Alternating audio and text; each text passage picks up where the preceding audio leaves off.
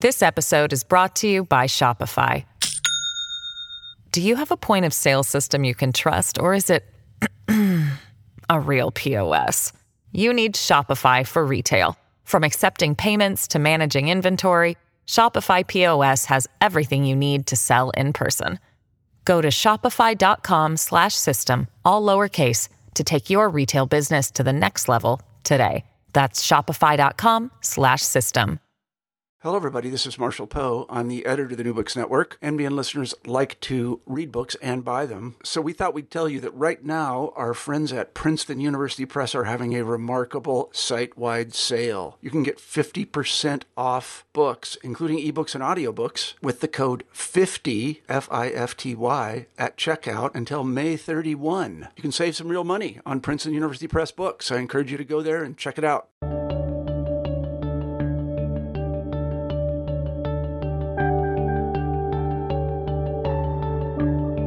Everyone, and welcome back to New Books in History, a channel on the New Books Network podcast.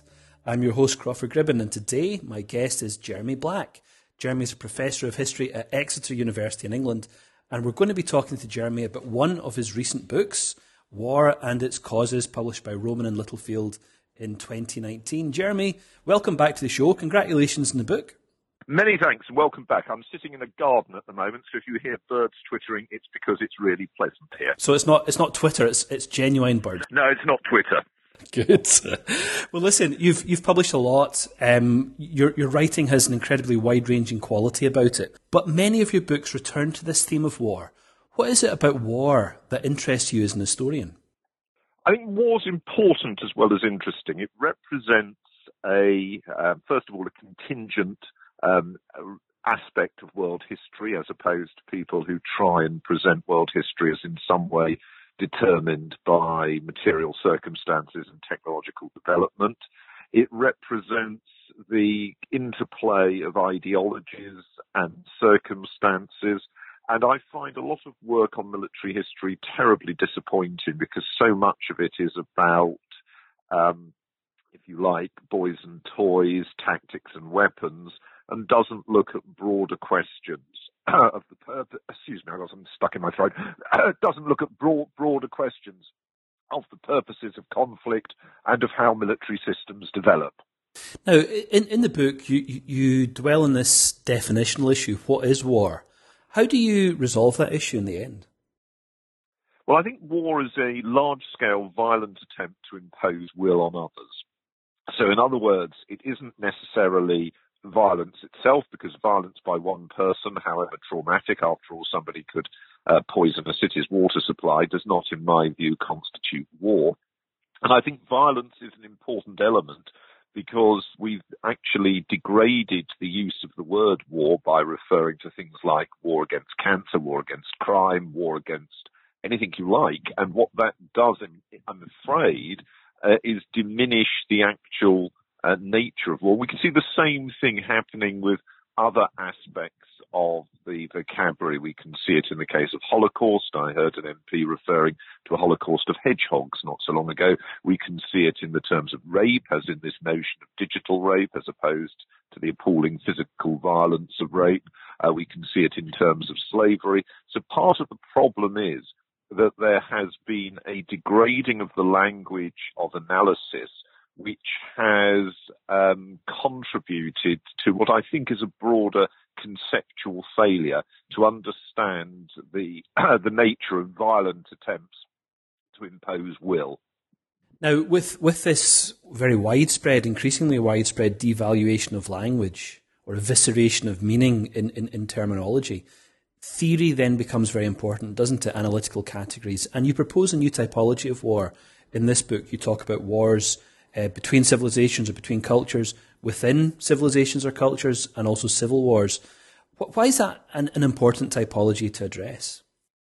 Well, I think that, that uh, relates to this question of the imposition of will, because I think the context within which will is imposed is different if there aren't the same level of civilizational restraints or understandings of force. That's, I think, a distinction between wars between as opposed to within civilizations. As far as civil wars are concerned, they also tend to have a uh, winner takes all um, context in that, you know, if two powers or two entities, two polities within the state, two tendencies are fighting to determine what, shall we say, would be the direction of uh, the policy of France or whom is to govern Egypt, then there's very little room for compromise. Whereas if two neighbouring states are having a row about the borders between, um, you know, India and Pakistan, that might not be so difficult as long as it is simply a border conflict. Your book is about the causes of war, Jeremy. Um, how important is religion as a cause of war in this book? I think religion is very important, and religion in a broader sense, not simply in question of the actual um, causes or occasions of conflict, and there are many instances of war relating to that, just as there are many instances of war that doesn't, but also religion in a broader sense of the um, moral and ethical context within a civilization affecting the resort to violence and affecting the understanding or assumption that people should be willing to give up their life for a cause. So, um, in that context of religion, you can be seeing religion, for example, in terms of the moralizing of conflict, the view that conflict should only uh, take place if it is just, and of course, just war theories um, and just war practices are fundamentally uh, intertwined with religious discussion about conflict. We might come back to just war theory in a second, but before we do, could we talk a little bit more about this notion of civilization? Samuel P. Huntington's book has had its ups and downs over the years. Uh, you you use civilization a lot in this book, and in relation to religious hegemons, we might say, operating within those domains, conceptual or cultural domains. Are, are you influenced by Huntington's thesis?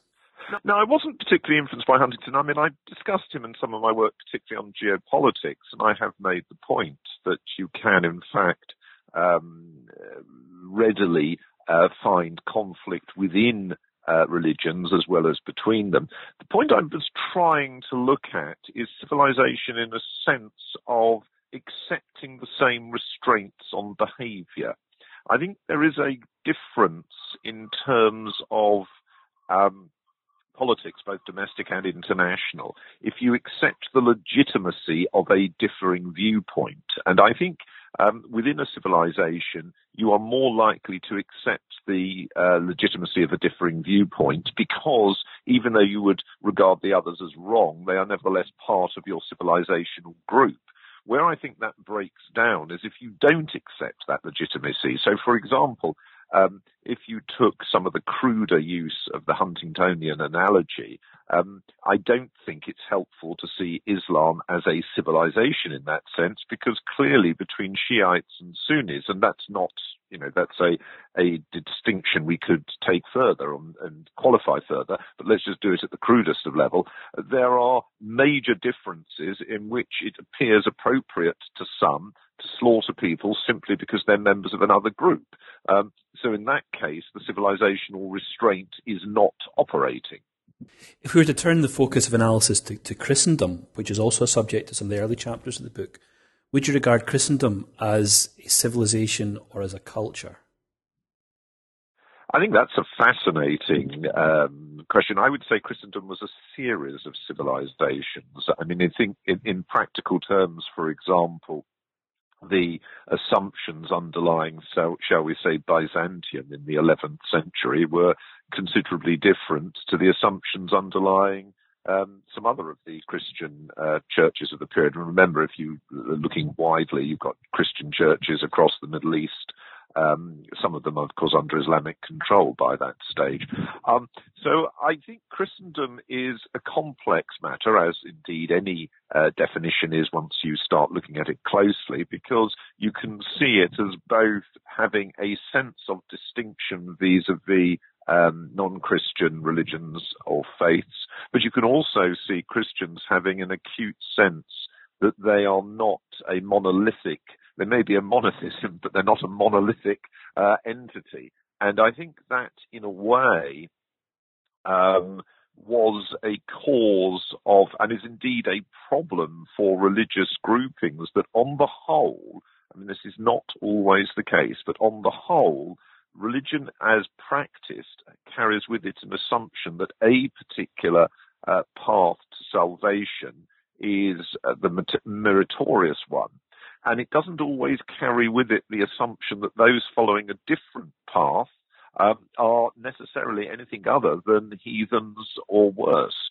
So there's clearly, I mean, as, as you will know, I mean, in Christian uh, history, there have been very different tendencies in terms of ecumenicalism and in terms of just live and let live. And those have been, have varied both theologically but also in terms of practice. And again, the two of those are often in a very complex interaction.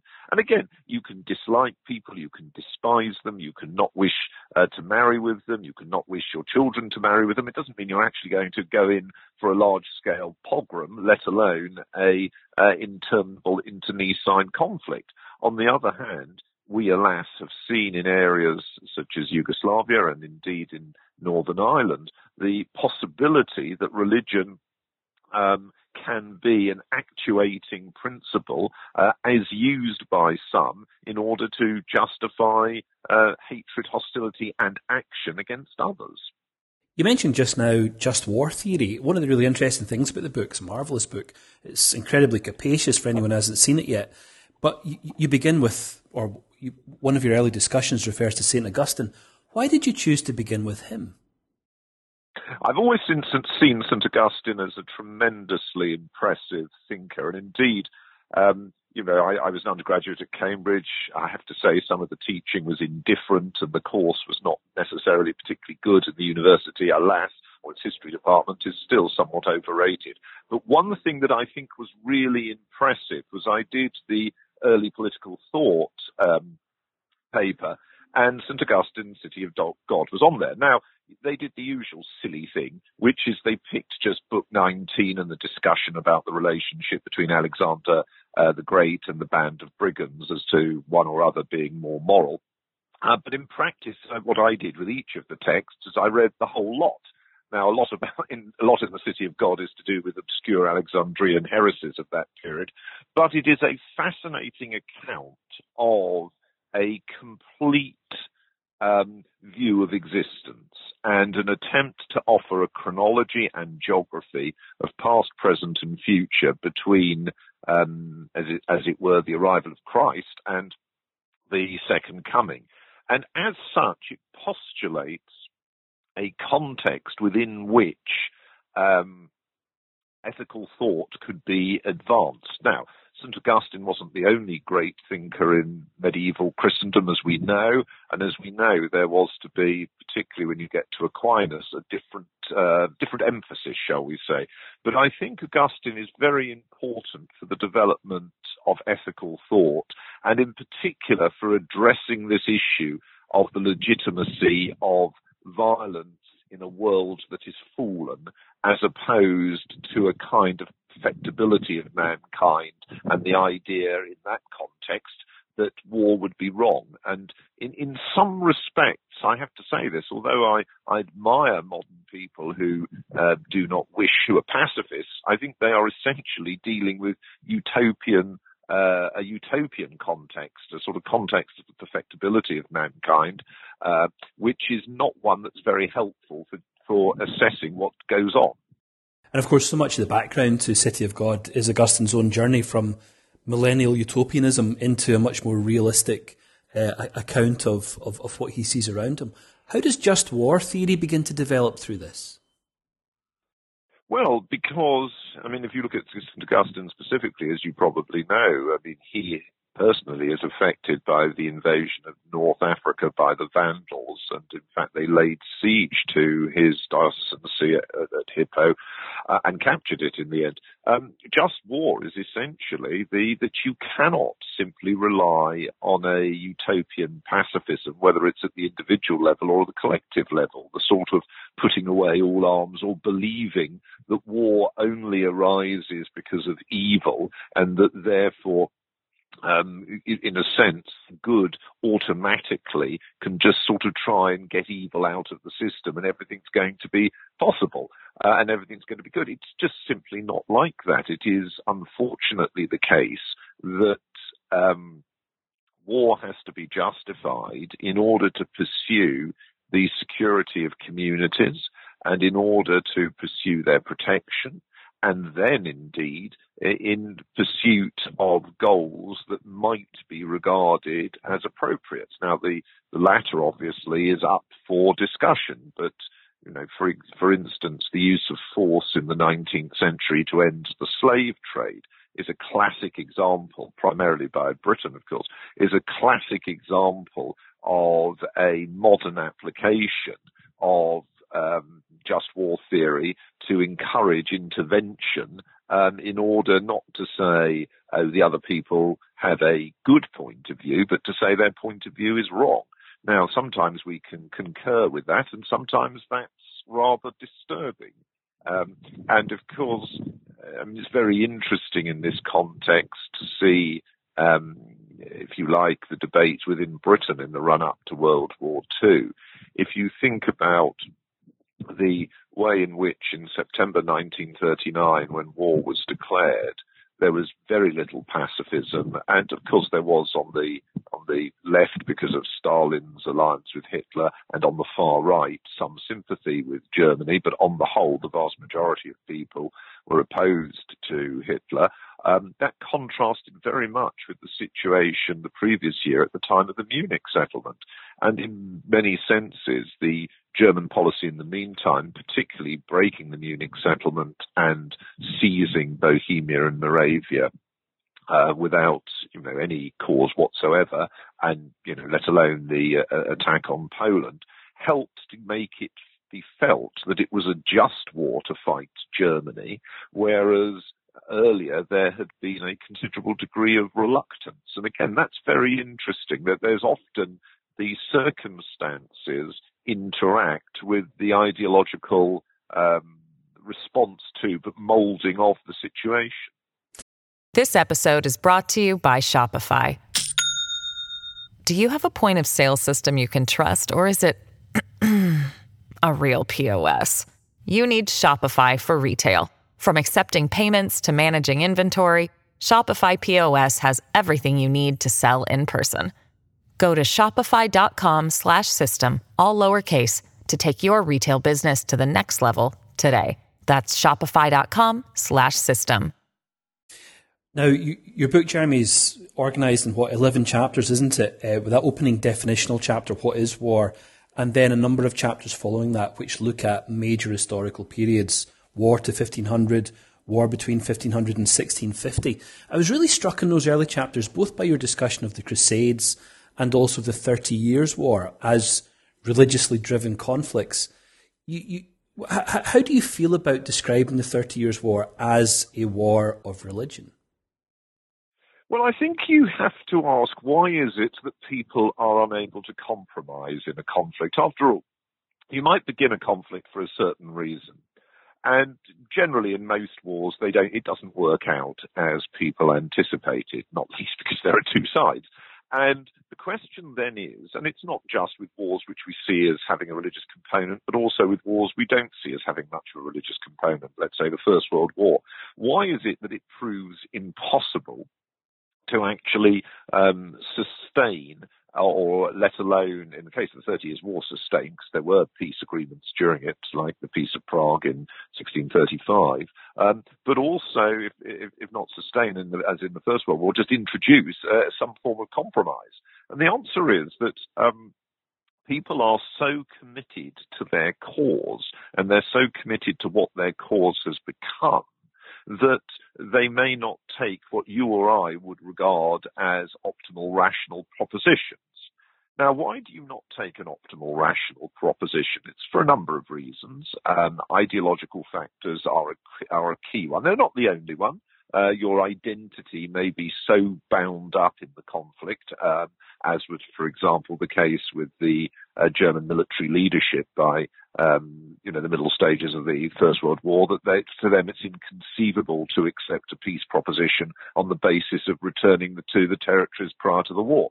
But in the case of the Thirty Years' War, clearly you get Catholics fighting Catholics, France versus Spain, for example, and you, you do get Protestants fighting Protestants. But what really encourages people to get to keep going is this sense of alienation that arises from the hostile treatment of co-religionists, um, so that the um, taking, for example, the driving by the Austrian Habsburgs of Protestant nobles out of their estates in the Habsburg hereditary lands, similar action against Protestant clerics, um, the enforcement of a new Catholic order. This is not uh, something that um, that is treated across the rest of Protestant Europe as a minor issue. Uh, there is a close concern in that period among both Protestants and Catholics in the fate of co-religionists. And this, these, or, these issues are pushed to the fore in sermons, they're pushed to the fore in religious collections, they're pushed to the fore in things like redemptive orders, so orders of Catholic um, uh, clergy whose job it is to redeem prisoners uh, in in uh, slavery or in other such circumstances uh, being held by non-Catholics. There's a whole host of factors that encourages you to a sense that your other side, the other side, is acting in an appalling fashion and a threatening fashion. There's a lot of atrocity literature, for example, after the uh, the sacking of Magdeburg by the Catholic League. Uh, there's a lot of atrocity literature in Protestant Europe about the appalling plight visited on Protestants, um, and you can get similar similar uh, similar works in Catholic countries. So what this does is it makes compromise harder. And I think that is often an element as to why a war lasts a long time. Um, when compromise is easier, it often ends quicker. I mean, there's a good example of that is the American Civil War in 1865. Essentially, the um, you know the Union um, having affirmed public support for the war by the re-election of Abraham Lincoln in late 1864, they are campaigning very successfully in Virginia in 1865. And the Confederates split. Jefferson Davis, the Confederate president, knowing that the Army of Northern Virginia under Robert E. Lee has lost, in effect lost completely, wants to turn to a guerrilla struggle. And he's very clear about that. And the generals don't, led by Lee. And Jefferson Davis fails. Now, Jefferson Davis's strategy was a strategy of continual struggle based on ideological um, as well as obviously political um, antipathy to a degree that compromise was impossible. Lee, on the other hand, was taking a different position. He was taking the position that they'd fought what he saw. I mean, we would have a different view of it, uh, but he'd fought what he saw as a as a meritorious fight, and that having lost, it was now time to try and um, you know, as it were, recreate a harmonious body politic. Now, I think it's fair to say that that latter attitude is harder if there is a fundamental ideological divide. Now, religion is not the only fundamental ideological divide. We know that. But it is, on the other hand, something that is much more deep rooted in people's sense of identity than most political ideologies. Now, if we were to turn that argument into the so called more secular 20th century, does it still hold? Well, I think what's striking in, this, in the 20th century, I mean, my very first book was actually, I'm not talking about a, an authored book, was an edited book, which was on uh, Britain in the age of Walpole and came out in the early 80s. And then I wrote a number of other works on the 18th century, including a big book on 18th century Europe. And they all argued, as did a number of other scholars of that period, Jonathan Clark most clearly, that religion was crucial to identity and ideology. And that view was sort of, I think it's fair to say, very unpopular in the academic community in the 1980s. Religion was treated as an anachronism, and a belief in its importance in historical terms was regarded as absurd, that it was on its way out, etc., etc., etc. Well, you know, that may well reflect an aspiration, but in terms of a description of reality, that was shown to be absurdly inappropriate and inaccurate with the situation in Eastern Europe in the last stages of the um, communist uh, autocracies, Poland we can think of, and then after communist rule ended, and obviously has been shown to be misguided as far as the analysis of the Middle East is concerned, where similar secular aspirations, the sort of Nasserite aspiration, for example, in Egypt, or Baathism in Syria and Iraq, um, or the Shah's attempt at modernization, or you might say a liberal left-wing Zionism in the of the 1950s, 60s type. All of them have been compromised, if not overthrown, by more clear-cut sectarian positions. Um, so I would argue that religion has been underplayed in our in our understanding of the 20th century world. I have argued that very commonly. Um, sorry, I've argued that very frequently in my books. And I think there is a religious dimension that is worth thinking about in some of the struggles we don't always consider um, as religious. I mean, I think, for example, if you look at World War II, I think that um, you can see not Nazism as a perverted religion. It's got a messianic um, um, context, an identity, an ideology, a messianic leader, an um, eschatological approach, a determination to destroy uh, other um, religions, uh, in one case by absolute genocide, but also, um, uh, you know, to weaken all uh, all all religion itself. And there is that uh, that character of Nazism, and I think that's important. I also think that uh, in the Western response, um, it's very instructive that you know, large numbers of people in the United States and in Britain and British Empire uh, were willing to risk their lives. And in part, I think it was because they saw it as a moral struggle. And these were generations that had been um, brought up against a, uh, and in the context of a quite clear Christian moralism. And it's interesting that in the Soviet Union, which was a violent, cruel dictatorship, Stalin thought it was expedient and appropriate to turn to themes of the uh, Russian uh, motherland, including the religious idea of orthodoxy under uh, under attack from uh, outsiders, uh, because he realised that there was traction in that as well. So yes, I would say religion does play a role. It would be absurd to argue. Nobody's using this as a way to knock religion. It would be absurd to argue that religion um, is necessarily good or bad in this context. Obviously, um, religion is a field of experience. It's a way in which people see their lives, in which they understand the world, in which they understand themselves, in which they find um, purpose. And as with anything that you would anticipate of those, that leads to, to division as much as to cohesion. And the consequences of that um, is that religion is an important way in which people categorize experience and anxiety, and therefore it is obviously interacts a lot with conflict. One of the things I find disturbing, I'll reiterate it because I said it at the beginning, but I was I'd been eating a scone and had something stuck in my throat, so I'll, I'll reiterate it. Uh, I think so much work on military history is very poor because it doesn't look at broader contextual questions of purpose and intention, and in particular, it seems almost to shy away from them so that most discussion um, assumes that you, as it were, uh, you've got two sides and they're roughly, as it were, of equal merit, and then let's concentrate on the campaigning and battles to determine why one side does better than another. And while that element is important, it is not sufficient as an account of, of military history nor of human human affairs and human imagination. Well, I, I know from the end of the book you're very wary of commentary, although you're a very gifted and effective commentator yourself. But could I ask you, Jeremy, to turn from being an historian to become a prognosticator? What do you see as the future of war? And what do you see of the role of religion in the future of war?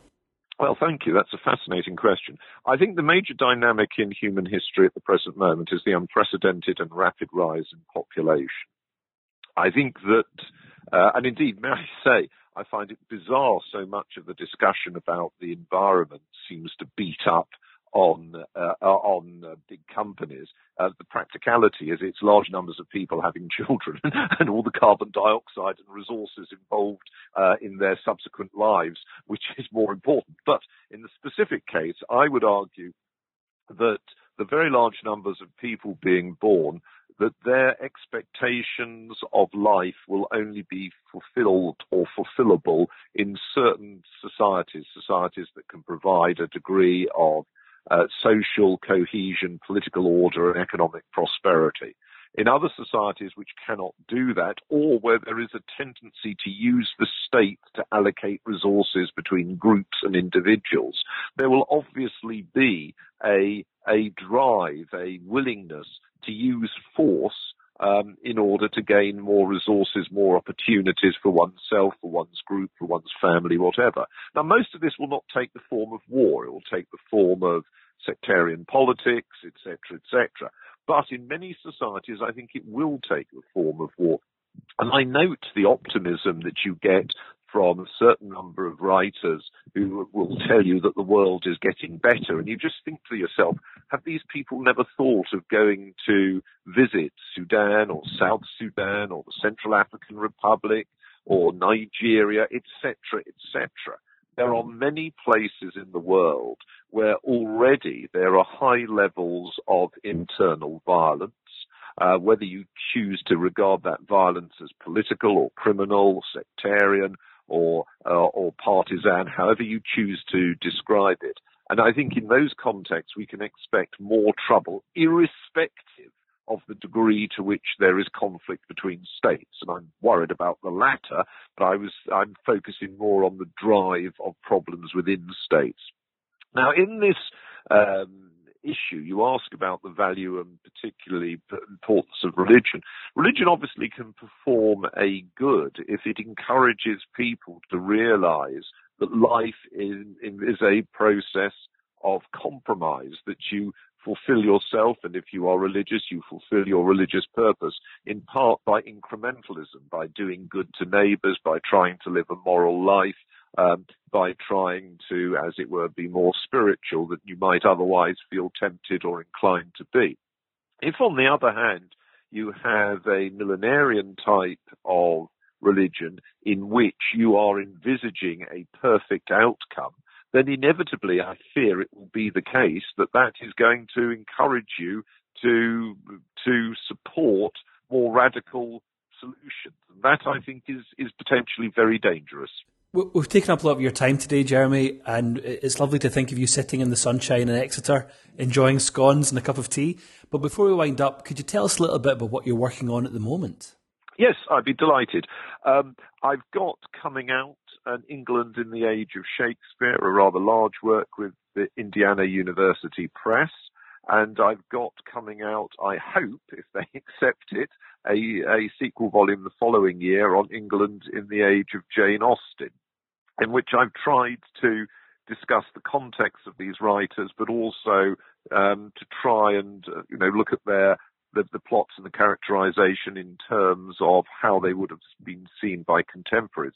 And in each work, I give due weight to religion. And in the case of Jane Austen, of course, one has to remember very strong familial uh, Anglican um, uh, relationships, and also you have to remember her very strong personal piety. And I think, in fact, she is writing. They are very witty and they're very humorous, and they're in some respects comedies of manners, and people tend to forget to focus on that. But they are also deeply moral works, and it's no accident that clergymen, whilst not always uh, marvelous in them. I mean, people tend to focus on the um, self-satisfied Mr. Collins, but there are other clergy in those who are very important figures in, in the plot and in the moral framework.